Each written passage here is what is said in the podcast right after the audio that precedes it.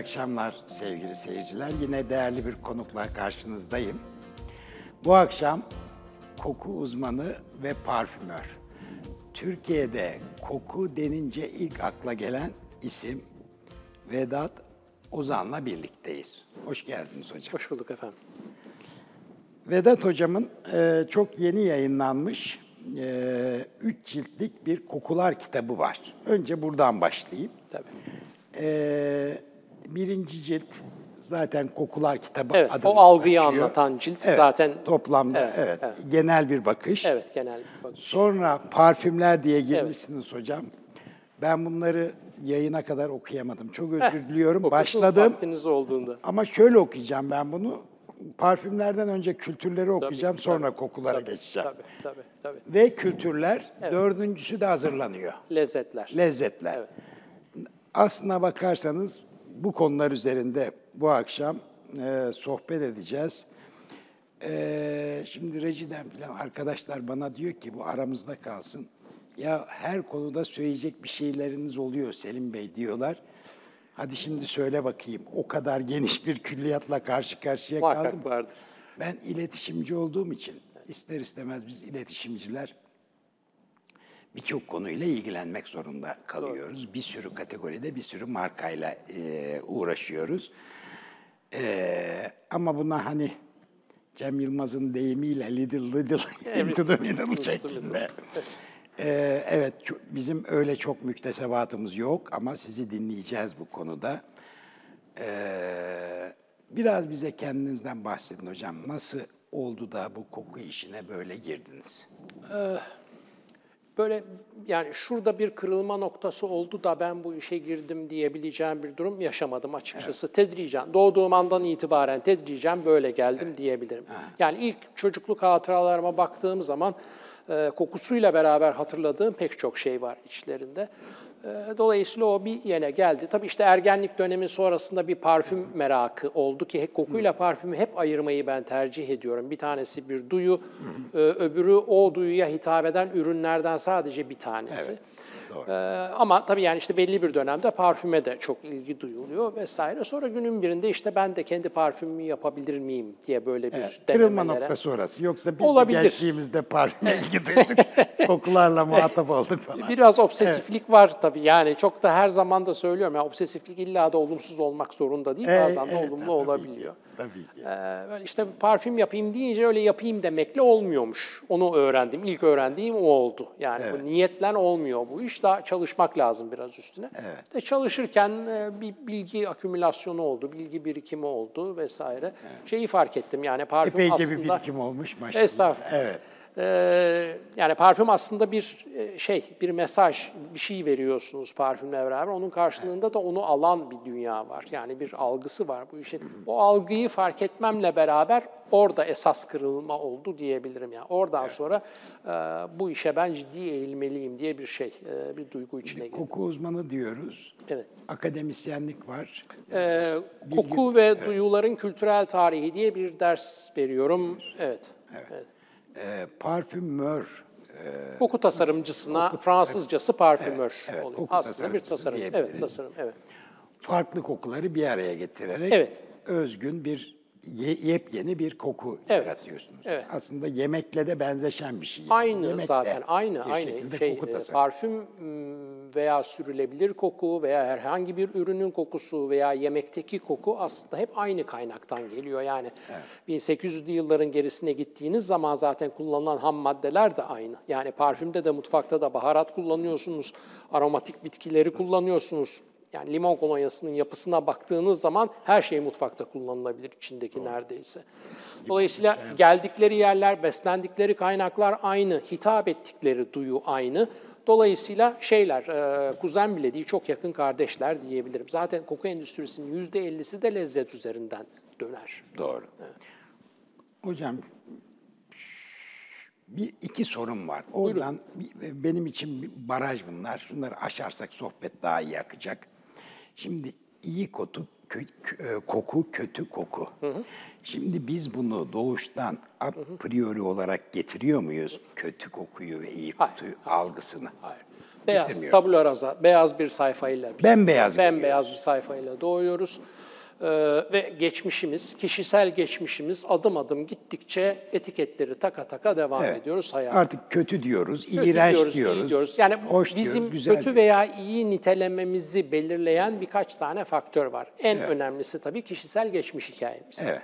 İkincisi içinde bulunduğumuz toplumun kültürel kodları tabiatından. Üçüncüsü ait olduğumuz insan grubunun organik yapısı bunda etkili olabiliyor. Tamam, Şöyle bir anladım. örnek vereyim detaylandırarak. Ee, mesela insanların büyük bir kısmı halen şu anda süt içemiyorlar ve süt ürünlerini tüketemiyorlar. Laktoz intoleransı dediğimiz bir şey var. Ee, dolayısıyla laktoz intoleransı yaşayan insanlar mesela süt kokusuna karşı tepkililer. Anlatabiliyor muyum? Bu şekilde bir takım vücut yapımızın nasıl olduğu ile ilgili de bir takım e, şeyler geliyor beraberinde. Tercihlerimizi belirleyen etmenler geliyor. Ama hep verdiğim bir örnektir. Yani bugün için en kötü koku diye bilinen koku nedir? Dışkı kokusudur. Kimse dışkı kokmak istemez. Bebeğin altını açarsınız, gülücükler açaraktan dışkı kokusunun içinde yuvarlanır. Ne zamana kadar yuvarlanır? Siz ona tuvalet eğitimini vermeye başlayana kadar. Siz ona tuvalet eğitimini vermeye başladığınızda önce dışkının kötü bir şey olduğunu öğretirsiniz. O dışkının varlığını temsil eden dışkı kokusu da kötü bir koku olarak etiketlenir ve kalır. Leş kokusu Aynı şekilde. Aynı şey. Aynı şekilde. Yani çok ortak leş kokusunu leş kelimesiyle tanımlamayıp başka bir şeyle tanımlasak belki keyifle tüketebileceğimiz bir şey haline de kokuya gelebilir. dönüşebilir diyorsun. Tabii ki. Yani bu konuda yapılmış bir deney var. Çok yeni de değil aslında. Leş demeyin de istifra kokusu diyeyim. Mesela Evet, tamam. istifra kokusu ile e, beklemiş, matüre olmuş. Burada olumlu bir anlam katarak söylüyorum. Matüre olmuş e, İtalyan peyniri, parmigiano, parmesan peynirin mesela kokusu birbirine aslında çok benziyor.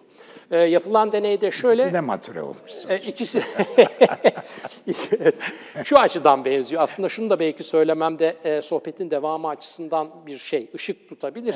Biz kokuları tek tek şeylermiş gibi zannediyoruz. Yani mesela işte bahsettiğimiz istifra dediğimizde, parmesan peyniri dediğimizde, gül dediğimizde, çilek dediğimizde tek bir şeymiş gibi düşünüyoruz. Değiller aslında. Gül dediğimiz şey 550 tane farklı molekülün bir araya gelmesinden oluşuyor. Çilek dediğimiz şey 350 tane molekülün bir araya gelmesinden oluşuyor. O moleküllerin sayıları da sınırsız değiller. Dolayısıyla pek çok molekül, pek çok şeyin içinde ortak olarak mevcut. Şimdi bu istifra ve peynir olayında da bunu yaşıyoruz zaten. Tek bir molekülün kokusu veriliyor. O molekül hem onun içinde var hem öbürünün içinde var. Bir hafta kapıya parmesan yapılıp denekler alınıyor içeriye. Hepsi ağzı sulanarak çıkıyorlar dışarı. İkinci hafta yarısı girmek istemiyor zaten içeri. Dolayısıyla dil, dille vermiş olduğumuz bağlam bizim kokuları algılamamız üzerinde birinci derecede Dil, önemli. dil e, ve de görsellik Tabii de tabii, tabii. Her, tabii. her tür dil yani illa sözel ha, olması evet, tabii. gerekmiyor tabii. tabii. Ee, belki e, daha sonra e, sonra e, e, dokuyu da dahil edebiliriz belki bilmiyorum. Şimdi e, nesnenin niteliği nitelikleri arasında yer alıyor koku aynı zamanda. Diyelim ki domates. Nedir? E, e, bir defa formu vardır. E, yuvarlak bir formu var. E, rengi var kırmızı. Değil mi? Bunlar hep yeni ama. Yüz yuvarlak domates çok yeni, kıpkırmızı domates çok yeni. Evet. Aslında domatesin normali bugün görsek almak istemeyeceğimiz bir şekilde. Evet, Yamuk bunu yumuk, da evet evet sarılı doğru- yeşilli evet, falan. Evet, doğru yani, söylüyorsunuz. Bugün e, domatesi tarif ediyor olalım. Evet.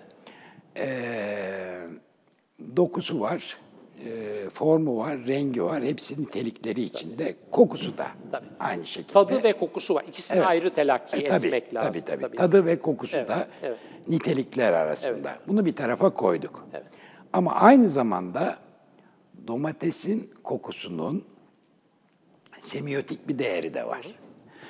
Yani işte eskilerin koku hamile hatıradır dedikleri, bizi çocukluğumuza götüren, hafıza mekanizmamızı çok hızlı bir şekilde çalıştırmaya başlayan kodlama yeteneği diyelim.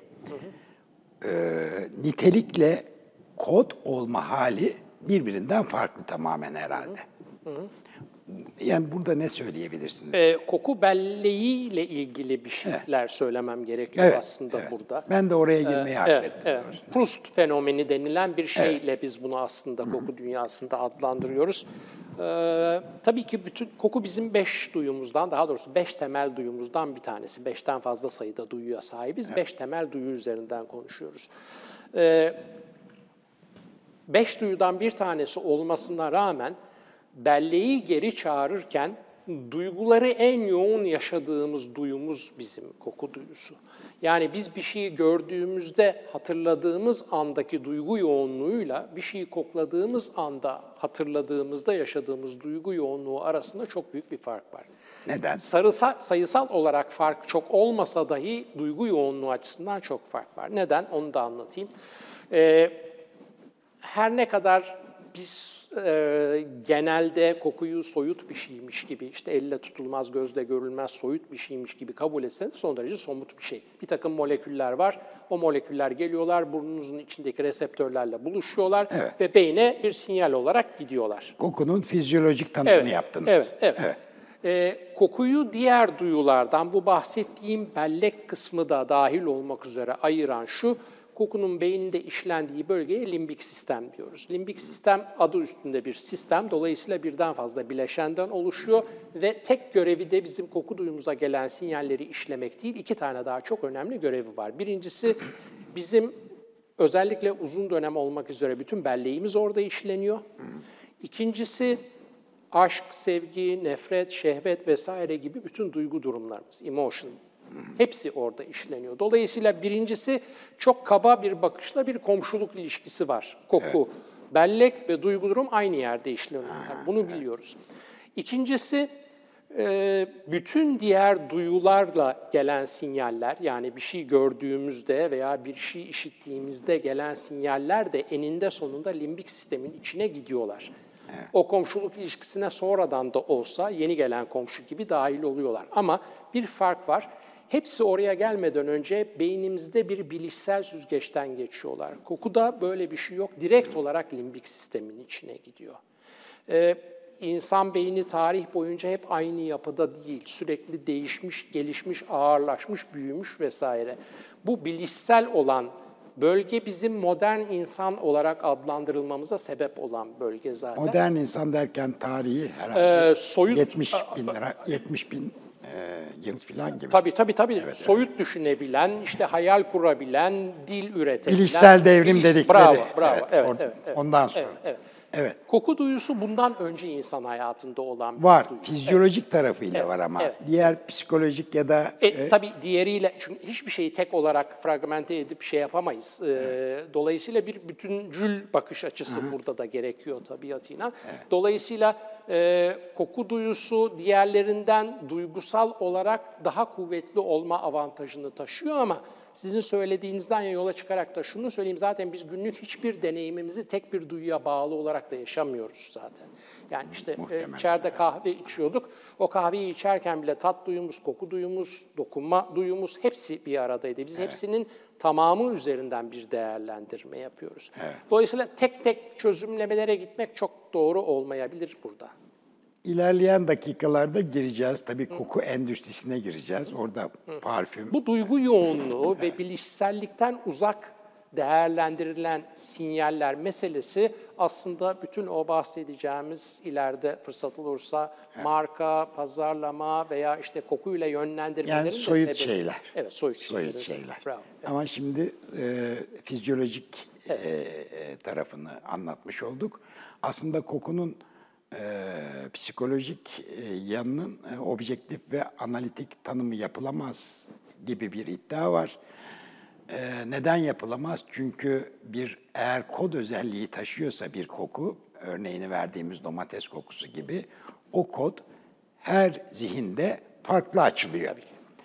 O nedenle de tek bir tanımı Tabii. e, olamıyor O, haliyle. domates kokusu zaten mesela şöyle düşünelim yani bu topraklara domatesin gelişi de yani kaç sene. Çok eski değil, evet. İşte Amerika bulunmadan zaten eski dünya domates diye bir şeyden Fatih bir haber. Mehmet domates Evet, yemedi yani. evet, yemedi tabii. Evet. Evet, yemedi. Ee, şimdi bazen öyle şeyleri görüyorum. Osmanlı mutfakları falan deyip domatesli yemekler falan yapıyorlar. Bunlar çok şey tabii yanlış şeyler. Parfümde de aynı şeyler oluyor. Vanilyalı parfüm mesela bir Osmanlı Sultanı'na atfedilerekten satılmaya çalışılıyor ama o zaman vanilya yok ki işte vanilya da yeni dünya ile beraber ortaya çıkan şeylerden bir tanesi sonuçta. Evet hocam. Şimdi hocam eee ressamın adını hatırlayamadım ama sözünü çok iyi hatırlıyorum. Diyor ki biz romantik olduktan sonra dağlar güzelleşti diyor. Şimdi eee Marcel Proust. Eee tabii edebiyatta koku, sinemada koku eee, c- çok ciddi bir külliyat var. Eee, sanıyorum eee Baudelaire'in bir e, sözüydü. Kişi esastır, e, pa- pardon koku esastır, kişi teferruat diye bir e, sözü var.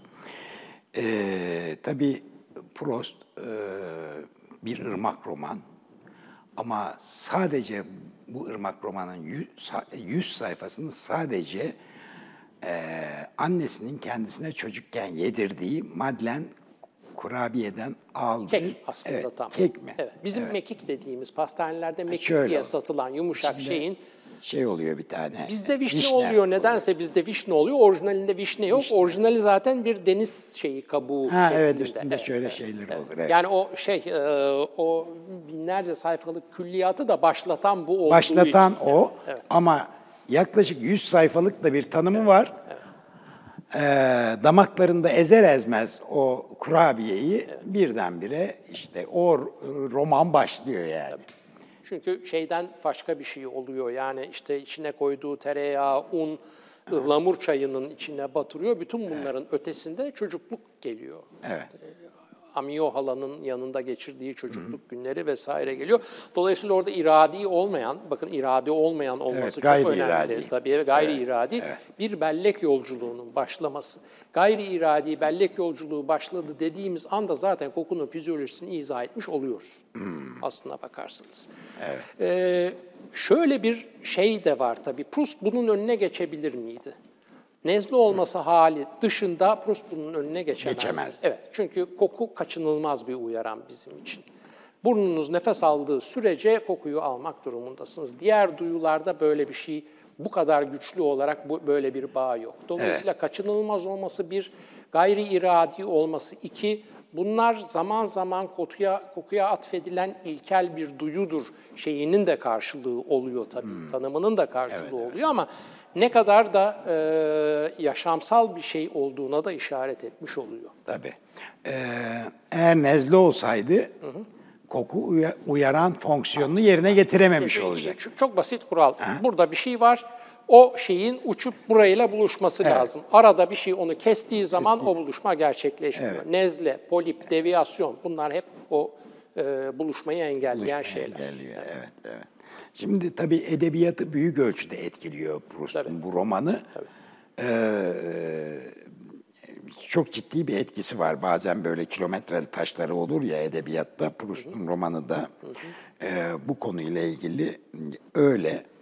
Ee, sinemaya e, yine sinemada ilgilenmiş bu konuyla. ilgilenmiş belki de ilgilenmeye devam edecektir daha da. Ee, Al Pacino'nun en iyi erkek oyuncu ödülünü aldığı Kadın Kokusu var. Buna şimdi girmeyelim. Belki zamanımız kalırsa sonra gireriz. Ee, tabii ilginç bir e, romanda Patrick Süskind'in e, kokusu. Onun da filmi var biliyorsunuz. Onun da filmi Çok var. güzel bir film var. Hatta dizisi bir ay önce çıktı gene Almanya'da. Öyle mi? E, Ha, altı benim- bölümlük de bir dizi. Ama bugün geçen o romana atıfta bulunan bir dizi çıktı. Ben e, ilginçtir. Ee, genelde e, romanını okuduğumuz filmlerden pek haz etmeyiz. Çünkü biz o filmi zihnimizde Tabii. çekmiş Zaten oluyoruz çekmiş oluyoruz. yönetmenden önce. Fakat ilginçtir bu filmi ben sevdim ayrıca. Romanını okumuş olmama olmama rağmen. Ee, kadın kokusuna, kadın erkek kokusu daha doğrusu bu konuya isterseniz bir girelim Tabii. hemen. Şimdi bazı e, Bazıları diyor ki parfüm kullanımı aslında bizim eee, doğal kokularımızı engellediği için işlevsizleştiriyor. Evet, kadın ve erkek kokusu bu konuda hocam bir şeyler söyleyin bize. Evet, e, şimdi ilk başta tabii işittiğimizde doğruymuş gibi geliyor bu. Kısmen de doğru ama sanıldığı kadar doğru olduğunu söyleyemeyeceğim. Tabii vücudunuzun üzerine bir şey, bir e, kokulu film uyguladığınız zaman, parfüm sürdüğünüz zaman ki illa bu şişe içinde fıs fıs sıktığınız bir parfüm olması gerekmiyor. Bir sabun da kullanmış olabilirsiniz, şampuan da kullanmış olabilirsiniz. Bunların hepsi parfümlü ürün. Ee, bunu yaptığınız zaman tabii vücudunuzun doğal ve kokusuz haldeki o temel kokusu, bazal vücut kokusu dediğimiz kokunun karşı tarafa aktarılmasını engellemiş oluyorsunuz. Ama bugün için artık bu kokuyu aktarsanız da çok fazla bir şey ifade edeceğini sanmıyorum. Çünkü Neden? o koku bizim e, metabolizmamıza ilişkin bir bilgi taşıyan bir şey, bir taşıma aracı. Bizim bir e, MHC dediğimiz bir gen grubu var bizim vücudumuzda. Bizim bağışıklık sistemimizi düzenliyor. E, bu bağışıklık sistemini düzenleyen gen grubunun dışarıdan gözlenebilir özelliği de yani genotipin, fenotipi de bizim vücut kokumuz. E, bu çok önemli çünkü biz bize ne kadar farklı, bizden ne kadar uzak ve farklı bir birisiyle bir araya gelip çocuk yaparsak e, çıkan e, netice o kadar dirençli bir birey Evet, olarak hayatına oluyor. devam edebiliyor. Bu biyolojik bir gerçek ama biz bugün artık biyolojiye bakarak karar vermiyoruz. Çünkü o biyolojik gerçeklerin etrafını geniş böyle bir sosyal kabukla örtmüş durumdayız. Biz artık birisiyle beraber olma kararını verirken gideyim şunun bir gen analizini yaptırayım, bakalım benden uzak mı yoksa işte yakın akraba evliliklerinde yaşanan sorunları mı yaşarız çocuk falan böyle şeyler düşünmüyoruz. Ne düşünüyoruz? Aynı kitapları okur mu? Eksiklerimi tamamlar mı? İşte aynı sinemaya gider miyiz? İşte durumu bana uygun mu falan gibi bir sürü sosyal parametreyi kullanaraktan eee, karar veriyoruz. Çünkü kokuya bağlı olarak verdiğimiz bilinç dışı kararların söz konusu olduğu dönemde, yani bundan binlerce, on binlerce yıl öncesinden bahsediyorum ki bu kararlar da bilinç dışı kararlar tabii. Bugün bizim hayatımızda olan bir takım kurumlar mevcut değil zaten. Evlilik kurumu diye bir kurum yok, uzun süreli ilişki diye bir kavram yok. Orada bir araya gelmeler sadece üreme temelli bir araya gelmeler.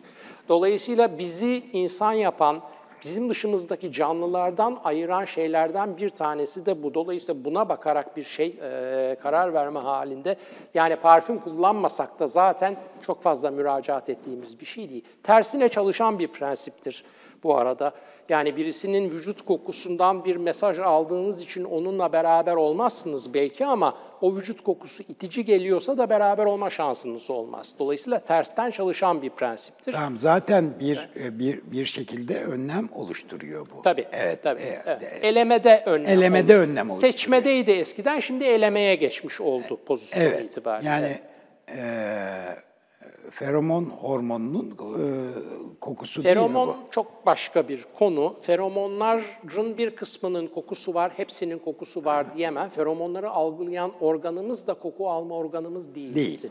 Vomeronazal organ diye başka bir organımız ki o organ da binlerce yıllık o insanlık serüveni içinde çok büyük bir bölümünde nüfusun işlevsiz hale gelmiş durumda. Bademcik gibi diyebiliriz veya işte ayak diş parmağı gibi diyebiliriz. Dolayısıyla feromon salgılıyor olsak dahi o feromonu karşılayıp kabullenecek organ e, %90'ında nüfusun neredeyse yok gibi. Ama yeni yapılan bir takım testlerde falan da biz şunu gördük ki e, koku uzaklaştırıyor. Uzaklaştırma durumu da e, gen haritasının da uzaklığına işaret Tabii. ediyor aynı zamanda. Tabii, Bu da kokuyla ilgili. tabii. Kokuyla ilgili Tabii, evet. tabii. Feromon başka bir şey. Feromon çok pazarlamada Bununla ilgisi yok. Suistimal edilen bir şey olduğu için bu açıklamayı yapmak ihtiyacını Evet. hissettim. Benim bile e-postama günde 10 tane feromonlu parfüm, işte garantili tavlama bilmem ne falan diye böyle mesaj. Evet evet garantili tavlama. Bu bu e, reytinglerimizi yükseltebilir. Mesela koca bulma kokusu falan gibi şeyler var mı? Ben böyle çok sorular aldım yayından önce. Yok böyle bir şey. Yok böyle bir Yok şey. böyle bir şey. Tek Üzgünüm bir, arkadaşlar. Tek, tek bir duyuyla olmuyor bu işler. Tamam. Reklama gidiyoruz. Reklamdan sonra tekrar buradayız.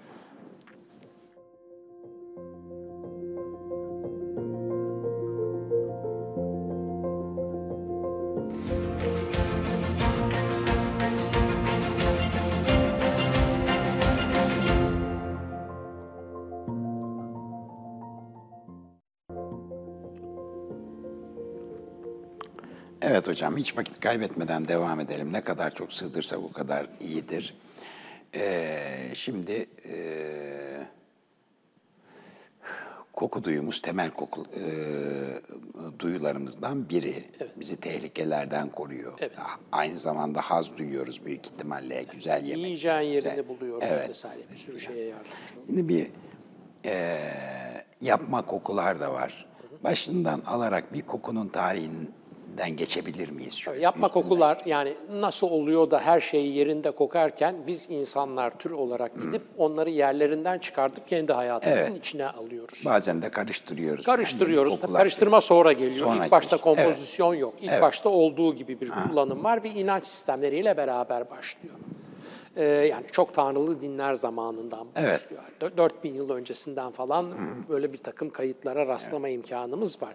Niçin? Yani modern dinlerin e, E, modern sadece. dinlerde de var. Var. Var tabii Evet. tabii. Yani çünkü çok tanrılı dinlerden tek tanrılı dinlere geçişte pek çok şey de aynı izlek üzerinden Evet, devam ediyor zaten biliyorsunuz. Ee, niçin koku kullanıyorlar? Çünkü dediğim gibi yani tarihin başından beri soyut kabul edilebilen bir duyu. E, e, inanç sisteminin tapındığı varlıklar da soyut varlıklar. İşte güneş tanrısı, aşk tanrısı, savaş tanrısı ne isim veriliyorsa o dönemde orada. Dolayısıyla soyut bir varlığa en verimli mesaj gönderme aracı gene soyut bir şeyi kullanaraktan diye e, alıyorlar. Dediğim gibi herhangi bir kompozisyon bilgisi yok. İşte ağaçtı, köktü, reçineydi, yapraktı, daldı, ateşin üstüne atıyorlar. Onunla beraber tanrılara mesaj gönderiyorlar. Bu mesaj bir e, şükran mesajı olabilir, bir talep mesajı olabilir vesaire.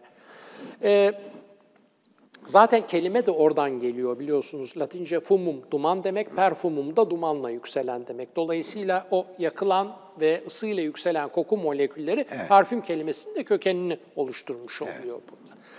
Ee, devamında tabii şey değişiyor biraz. Yani sadece malzemeyi oraya atmanın bir dezavantajı var. Güzel bir kokuyu yayıyorsunuz ortalığa ama o kokuyu yanınızda taşıma imkanınız yok.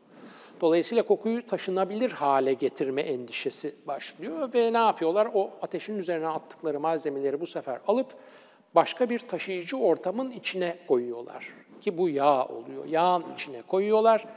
Ee, taşıyıcı derken kokulu molekülleri taşımasından bahsediyorum. Temel olan kokulu molekül. Koku dediğim şey o olmadan olmuyor çünkü. Yağ taşıyıcı sadece. Yağ sadece taşıyıcı, bugün de yağın yerine alkol var taşıyan. Dolayısıyla o bir taşıyıcı ortam.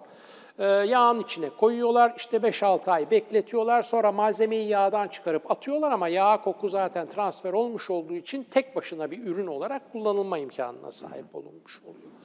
Ee, ve bu şekilde devam ediyor. Ne zaman tek tanrılı dinler başlayana kadar. Tek tanrılı dinlerle beraber ki tek tanrılı dinler derken e, o Akhenaton dönemini Mısır'da hariç tutuyorum. Yani semavi dinler dediğimiz bizim bu taraftaki daha modern tek tanrılı dinlerden bahsediyorum. Musa'dan başlayalım. Musa'dan başlayarak Belki daha da- önce evet, İbrahim, evet. Tevrat'tan başlayarak da ilk yazılı tek tanrılı dinlerdeki parfüm formülü zaten Tevrat'ta geçiyor. Ee, ve gramıra gramına bir formül var. Yani şu kadar gram, şundan koy bu kadar gram, bundan koy. Bunların hepsini al zeytinyağının içine, yerleştir koy. diye. Evet. Ki e, yanlış hatırlamıyorsam altı bileşenli bir malzeme. Bileşenlerin hepsi daha uzaklardan geliyorlar ve pahalı malzemeler. Artı içine konulduğu zeytinyağı da bugünkü algımızla değerlendirdiğimiz bir zeytinyağı gibi değil. Yani öyle markete gideyim kampanya yapılmış olsun 2 litre şişeyi 1 litre fiyatına alayım gibi değil. Zeytinyağı çok seyrek Çok yetişen. kıymetli, evet. Sadece salatana konulmayan yani işte ilaç oluyor, cilt kuruluğunun önüne geçiyor. Ee, hepsinden önemlisi aydınlanmaya yarıyor kandillerin içine konuyor. Dolayısıyla çok pahalı da bir taşıyıcı ortamın içine konmuş oluyor. E, bugün o kadar pahalı malzemeden, o kadar pahalı bir taşıyıcı kullanarak bir parfüm yapsanız ona tespit edeceğiniz bir hedef kitle işte A plus bir tüketici kitlesidir. Aynı şeyi Tevrat'ta da görüyoruz. Sadece yüksek rahipler kullanabilir bunu diyor. Yani vasat sokaktaki insanın kullanımına bırakılmayacak kadar pahalı bir malzeme. Şemen hamişa bu arada yağın ismi.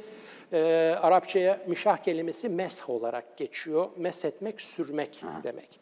Ee, sürülen kişiye de Mesih deniyor zaten. Dolayısıyla Mesih ismi o kokulu yağın sürüldüğü kişiden geliyor. Gene bu kokulu yağı sürerek vücudu olma işlemine verdiğimiz ismi biz bugün kullanmaya devam ediyoruz aslında. Çünkü masaj kelimesinin kökeni de oradan geliyor. Dolayısıyla bir şey, e, bir e, Etimoloji kadim ve dini bir parfüm formülünden pek çok farklı noktaya gidebiliyoruz. Devamında e, Hz. İsa'nın doğumuna geliyoruz ki Hz. İsa'nın doğumunda da şeye göre, İncil yorumlarından bir tanesi olan Matta İncil'ine göre üç e, müneccim, doğunun üç kralı bebek İsa doğduğunda onu ziyarete gidiyorlar.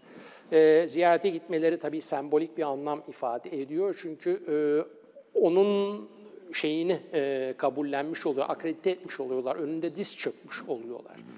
E, ve giderken de tabii işte bugün bile bebek doğduğunda eli boş gidilmez hani birer tane de hediye götürüyorlar. Götürdükleri üç hediyenin e, bir tanesi altın, e, bir tanesi mir yani mürrü safi, diğeri de bizim günlük ağacı dediğimiz frankincense. Dolayısıyla e, üç hediyenin iki tanesinin kokulu olduğunu görüyoruz giden.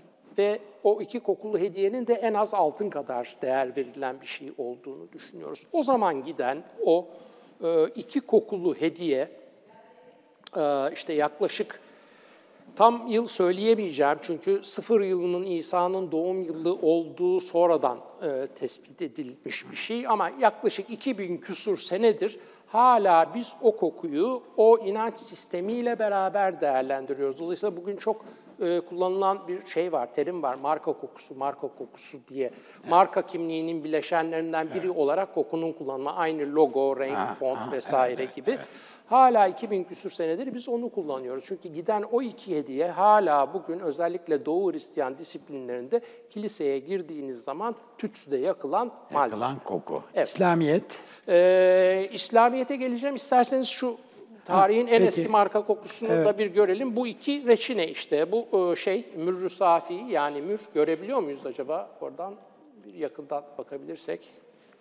Şöyle evet bravo. Tamam, Yürü. Şöyle. Ee, şu mürrü safi, şu da e, frankincense yani günlük ağacı. Günlük ağacını sığlayla karıştırmamak lazım. Bizde e, işte Muğla taraflarında sığla diye bir başka reçine vardır. Çok fazla ağaç reçinesi var. Hepsi farklı farklı koku profillerine sahipler. İslamiyet'e geldiğimiz zaman da tabii Hocam bunlar reçine mi yoksa ağacın Reçine, reçine. parçaları mı? Reçine. Bunu ateşe alıp at- atabilirsiniz ve onun kokusu bir şey verir. Yani bizim coğrafyamızda çok fazla pratiği uygulanan bir din olmadığı için çok fazla bir şey çağrıştırmıyor olabilir ama dışarıda bunun tütsüsünün kokusunu duyduğunuzda akla ilk gelen şey o inanç sisteminin pratiğinin gerçekleştiği yer. Yani kilise geliyor direkt olarak akla. Bizde buhur e, çok kayıtsız e, değiliz yani. Zaman zaman Yani kayıtsız, çok nadir. Tabii ama kayıtsız ama bu kadar güçlü bir şeye Tabii. referansımız yok. İnanç referansımız o, oradan gelen kokularda yok. güzel koku kutsanmış, önemsenmiş O- e, hadisler Onun var. hadislerin ötesinde tabii Kur'an'ın içinde de koku geçiyor. Misk Hmm. geçiyor mesela, zaferan geçiyor. Dolayısıyla üstelik nerede geçiyor? Ee, vaat edilen dünyanın tarifinin içinde geçiyor. Yani cennet tarif Cennette. edilirken Evet, tabiatıyla içinde geçiyor. Dolayısıyla bütün tek tanrılı dinlerde e, kokunun çok önemli bir şey olduğunu görüyoruz. Bir e, beş duyudan bir tanesi. Dediğim gibi bütün e, dinlerde iletişim kuruyorlar yani inananlarıyla. İletişimi kurarken de bütün duyuları mümkün olduğu kadar kullanıyor. Çan sesi mesela sese dair bir iletişim, ezan sese dair bir iletişim. Bu da kokuya dair bir iletişim. Ee, bu marka kokusu derken bir küçük karışıklık var. O konuda da müsaade ederseniz hemen iki tane şey söyleyeyim. Marka kokusuyla e, şeyi ayırmak lazım. Ürün kokusunu birbirinden ayırmak lazım. Yani e, Mesela Amerika'da marketlerde bu çok yapılan bir şey. Ee, sebze meyve reyonunda belli günlerde satılmak istenen sebzenin veya meyvenin kokusu veriliyor ki onun satışları artsın diye. Portakal kokusunu verdiği zaman müşterilerin büyük çoğunluğu gidip portakal almaya başlıyorlar mesela. Bu Veya mar- ekmek reyonlarında bu yine bir, Bu bir fanlarla. marka kokusu değil. Bu bir marka Değil. kokusu. Yani demin konuştuğumuz Evet, bir evet. marka kokusu veya e, bir tekstil firması vardır çok şey hani marka vermeyeyim yabancı bir tekstil firması ama kokusunu duyduğunuzda bilirsiniz ki o mağazadan bir şey alınmış. O bir marka kokusu. Yani kokuyu duyduğunuzda direkt aklınıza marka geliyorsa, o iletişimi sizinle güçlü bir şekilde kurabildiyse o marka kokusu. Diğeri ürüne ait bir şey. Hocam ben e, bir zamanlar e, ajansımızın yayın organı olarak bir aylık bir e, gazete taklidi yapan bir şey çıkarıyorduk. Estağfurullah. E, gördüğünüz gibi manşetimiz marka kokusuydu. Ve şimdi kokusu Kalmamış. Öyle mi? Bu Kokulu muydu? vanilya kokuluydu. Oo, Evet. evet. Bisküviler olunca da beklenebilir aslında. Vanilya, şeker falan Evet, beklenebilir. vanilya Doğru, evet. kokusuydu. Burada kokuyu inceledik. Tam da dediğiniz gibi logo gibi, Evet, tabii. renk gibi, e, melodi gibi, Tabii, jingle tabii. gibi Evet. e, aslında markanın göstergelerinden birisi Tabii, olarak tabii. kullanılan. Marka kimliğinin bileşenlerinden Evet, bir tanesi. evet. Aslında gibi diyoruz, gibi de değil. Çünkü ilk başta söylediğimi hatırlayalım. Yani e, üzerinde iradi bir kontrolümüz yok, artı kaçınılmaz. Evet. Dolayısıyla diğerlerinden daha yoğun duygular yaşatabiliyor o kokunun duyulması. Burnumuzu gözümüz gibi kaçıramıyoruz. E, kaçıramıyoruz, kapatamıyoruz. Evet. Bizim irademizin, mesela işte ne bileyim bir sergi geziyorsunuz, fotoğraf sergisi, resim sergisi, duvarda 80 tane tablo var. İki tanesini hasbel kadar atlayıp geçebiliyorsunuz. Ama ortamda koku varsa ve sağlıklı bir koku alma yetisine sahipseniz oradan kurtuluşunuz. Bazen kötü koku hissettiğimizde Her burnumuzu avantaj kapatırız. aynı zamanda dezavantaj tabii yani. Evet, tabii. Her avantaj dezavantaj. Burnumuzu kapattığımızda koku alma tamamen biter mi yoksa Tabii. Ağızdan, Hayır, hayır. Ağız, hava mukozasından akımını filan? kestiğiniz zaman ağızdan gelen kokuyu da kesmiş oluyorsunuz. Hava akımının çalışması. Biz iki iki patikayla koku alıyoruz aslında. Bir dışarıdan aldığımız koku var. Yani burnumuzla aldığımız koku var. Bir de damak üzerinden aldığımız Evet. koku var. Bu damak üzerinden aldığımız koku bütün yediğimiz ve içtiğimiz şeylerle ilgili. Ama nefes alırken Evet. almıyor muyuz onu? Ee, şimdi nefesi alırken buradan alıyoruz, genellikle verirken de arka patikadan veriyoruz. Dolayısıyla bizim bir nefes alma verme olayımız iki şeyi birden kullanıyor. İki yolu birden kullanıyor. Burnumu kapattığımda Burnunuzu mecburen kapattım. ağzından nefes al. Ağızdan nefes alıyorsunuz, o şeye gitmiyor. Gitmiyor, Ee, reseptörlere tamam. gitmiyor. Tamam, onu öğrendim. Ee, o ciğerlerinize gidiyor. Anladım tamam. Ama e, Burundaki hava akımı koku için şart. Ama yemek kokusunu alıyoruz e, ağzımızdan da.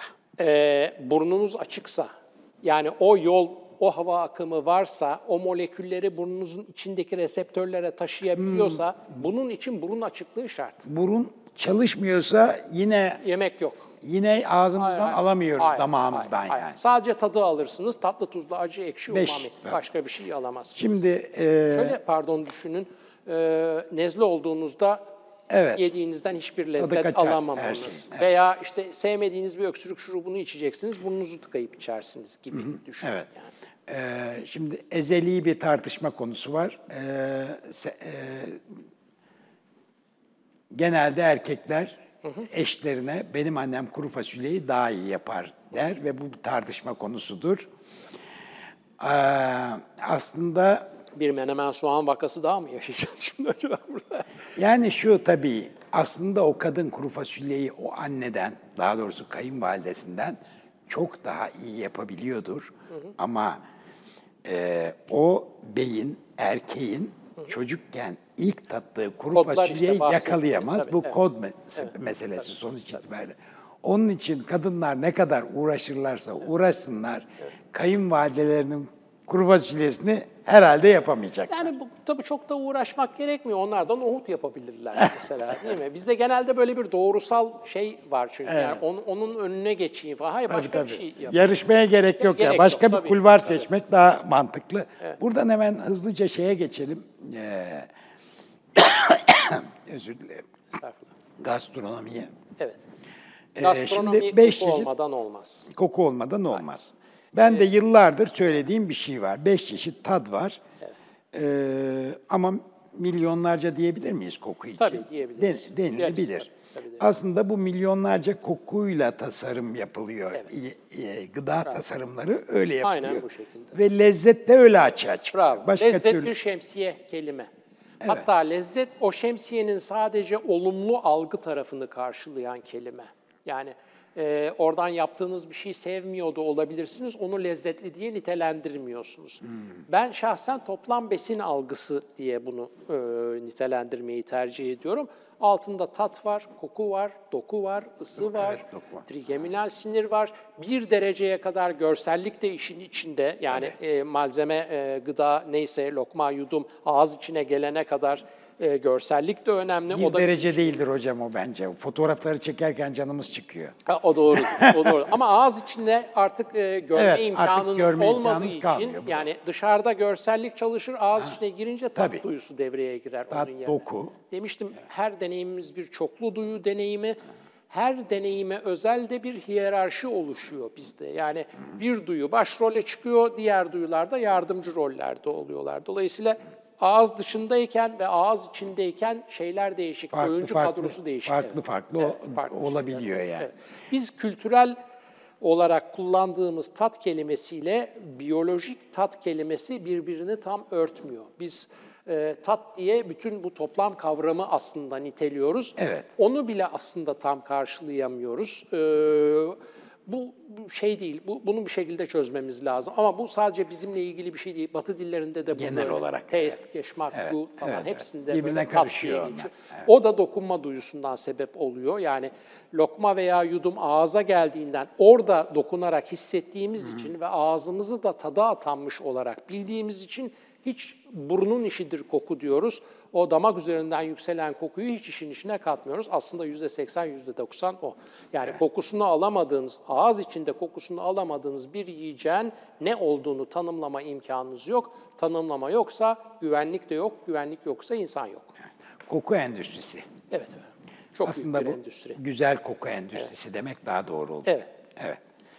Ee, çok büyük bir endüstri. Ben ham madde ölçeğinde geçen yılki e, toplam ciroyu söyleyebilirim. Aşağı yukarı 25,5 milyar dolar, 26 milyar dolar civarında sadece ham madde ölçeğinde bir ciro var ki Evet. e, bu ham maddelerin içine girdiği bitmiş ürünlerdeki oranı bazı durumlarda binde 3, binde 4, binde 5 gibi olabiliyor. Evet. Dolayısıyla e, böyle bazı hesap makinelerinin şeyine bile sığmayacak Sığmaz. bir büyüklüğe ulaşıyoruz. Tam bir soyut şeyler ekonomisi. Evet çünkü içine girdiği ürünlerin aşağı yukarı yüzde ellisinde, gıda için demiyorum, gıdada tabii işe yarıyor, direkt çünkü referansı uyandırıyor ama e, içine girdiği ürünler ki işlevsel ürünler dediğimiz ürünler, mesela nedir? Çamaşır tozudur, e, işte bulaşık deterjanıdır vesaire bunların içine giren kokunun o ürünün işleviyle en ufak bir ilgisi yok. İlgisi yok, tabii. Yani güzel kokuyor diye daha iyi yıkıyor değil. Ama biz öyle onu yorumlamıyoruz. Biz e, bir deterjan alırken veya yumuşatıcı alırken gidiyoruz, rafta önce kapağı açıyoruz, kokluyoruz, kokusu hoşumuza giderse satın alıyoruz. Dolayısıyla bir satın alma kararımızı bizim etkiliyor koku. İkincisi o ürünün işlevine ilişkin kanaatimizi değiştiriyor. Yani doğru kokulandırılmış bir ürünün işlevi neyse o işlevi daha iyi yerine getireceğine inanıyoruz. Bu da devamında tabii müşteri sadakati dediğimiz şeyi getiriyor. O ürünü ikinci veya üçüncü defa satın alabilir. Müsaade ederseniz bir cümle okuyacağım. Bir pazarlama gurusu Martin Lindström. Martin Lindström'ün çok çalışması var bu konuda. Evet, bu konularla ilgili tam üstüne geldi. Onun için hemen ok- okuyayım istedim. Işıltılı bir bahar tazeliğinin özel bir kokusu vardır. Bunu biliyoruz zaten hepimiz. İmalatçılar bu hayatın yenilenmesi duygusunu şişelere doldurmaya çalışıyorlar demiş. Pazarlamacılar bulaşık deterjanları, tuvalet, tuvalet temizleyicileri, şampuan, sabun, cam silicileri ve daha bir sürü şeyi satmak için baharla aramızdaki bu duygusal bağlantıyı kullanıyorlar. Çok doğru. Tabii. Biz koku endüstrisi deyince aklımıza hemen parfüm geliyor. Parfüm tabii. geliyor ama çok değil. daha geniş. Çok çok Evet. çok küçük bir şey. Bir de e, şey olarak da düşünün yani volüm olarak da düşünseniz parfümü alıyorsunuz 30 mililitre, 50 mililitre, 100 mililitre. Şimdi senelik kullandığınız çamaşır deterjanı, Tabii. bulaşık deterjanı, yumuşatıcının toplamına baktığınız zaman tonlarla gidiyor. bunlar Evet. Yani. Ve sürekli gidiyorlar. Dolayısıyla burada e, kimse o e, deterjanın vesaire alıp etiketini çevirip de bunun temizlemeye yarayan ajanı nedir, etikette kaçıncı sırada yazılmış ki ne kadar var içinde acaba diye bakmıyor, bakmıyor tabii. tabii. Evet. O koku ne duygu uyandırıyorsa bizde. Mesela bahar- limon kokusu. Bahar kokusu. Bahar kokusu her şeyde geçer. Mesela bulaşık deterjanında da bu Değil. yok.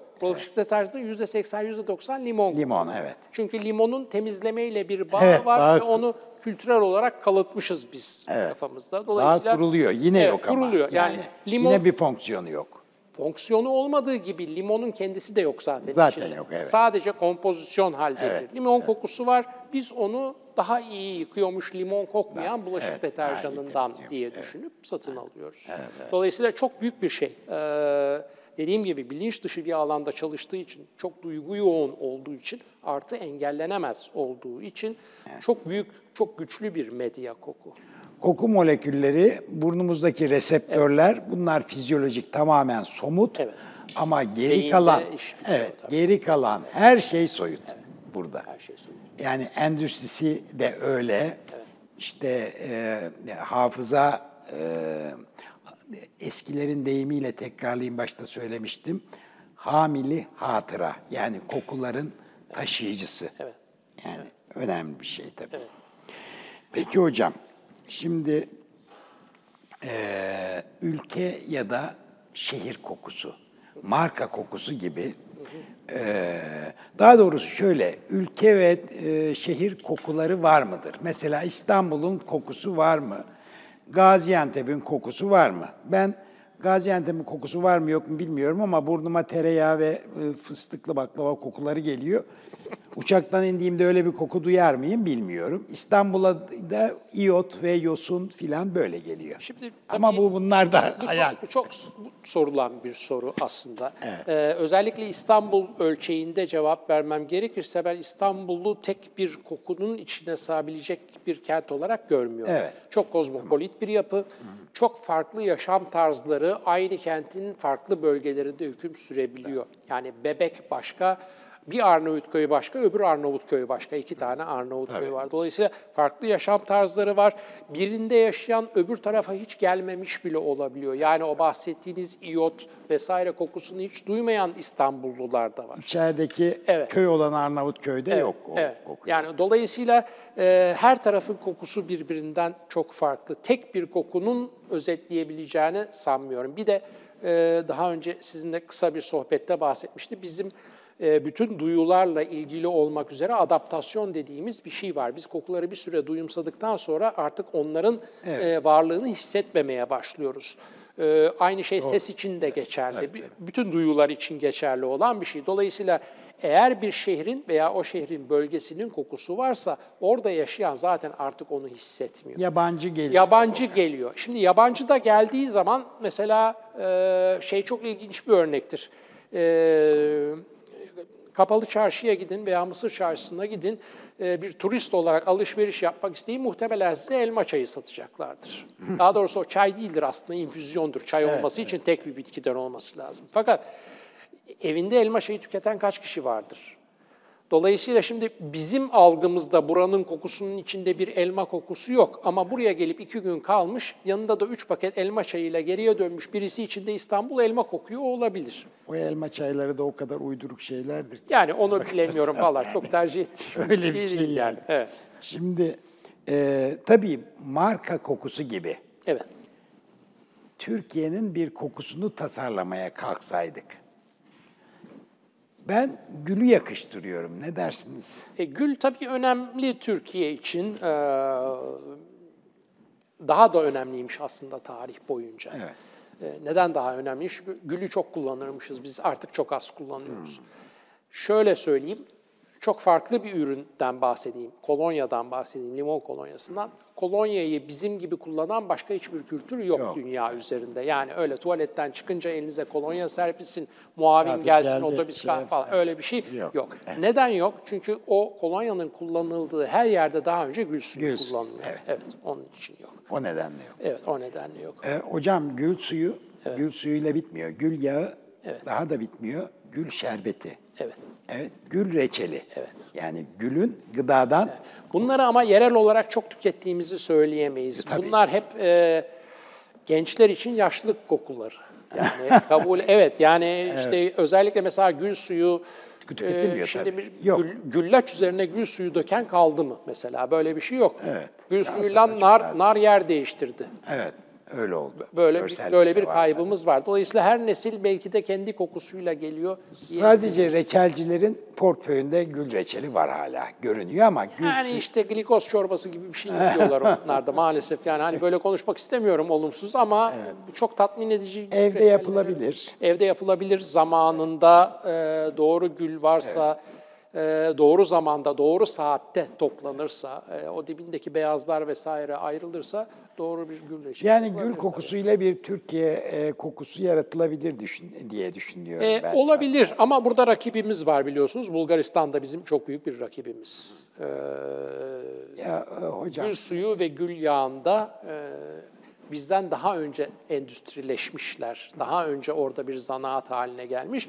Onlar da bayağı bu işin şeyini çıkartıyorlar, gürültüsünü çıkartıyorlar yani. işte kim daha akıllıca kullanırsa Evet. o kaza, kazanır. İletişim ben, meselesi artık burada malzemeye Evet, geçtik. evet, tabii, iletişim tabii, meselesi. malzeme değil. Tabii, evet. Ben geçen ya da önceki yıl Isparta'da Gül Festivali yapılıyor. Isparta'nın belediyesi de bir festivalle ilgili bir televizyonda reklam filmi döndürüyor. Ya keşke yapmasaydı da bizim Isparta ve Gül imajımız öyle olduğu gibi bütün güzellikleriyle Görmedim kalsaydı. Anladım. Yani ki kozmetik sektörü artık sen Gül Festivali yapıyorsun. Reka, kozmetik parfüm markalarıyla bir şekilde yarışıyorsun. Yani artık öyle. Hocam, Ee, Valla sadece gül de değil aslında Türkiye'de kayıp değerler çok var ya.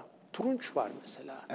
Hiçbir şey yapmıyoruz. Turuncun çiçeğinin yağının kilosu 6000 bin euro falan. Bizde turunç yağı hiç üretilmiyor. Yol kenarında çürüyor o turunç ağaçları.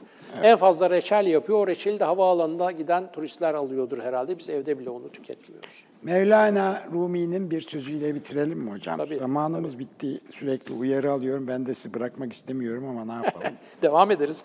Ee, biz devam edelim yukarıda. Koku diyor, gönül gözünü açar. evet. Evet. Hocam çok teşekkür Rica ederim. ederim efendim, ben Ayağınıza teşekkür sağlık. ederim. Sağ olun. Umarım yararlı olmuştur. Biz sizden çok şeyler öğrendik ve öğrenmeye de keyifliydi. devam edeceğiz. Sağ olun. Ee, sevgili seyirciler bizi dinlediğiniz için teşekkür ediyoruz. İyi geceler efendim.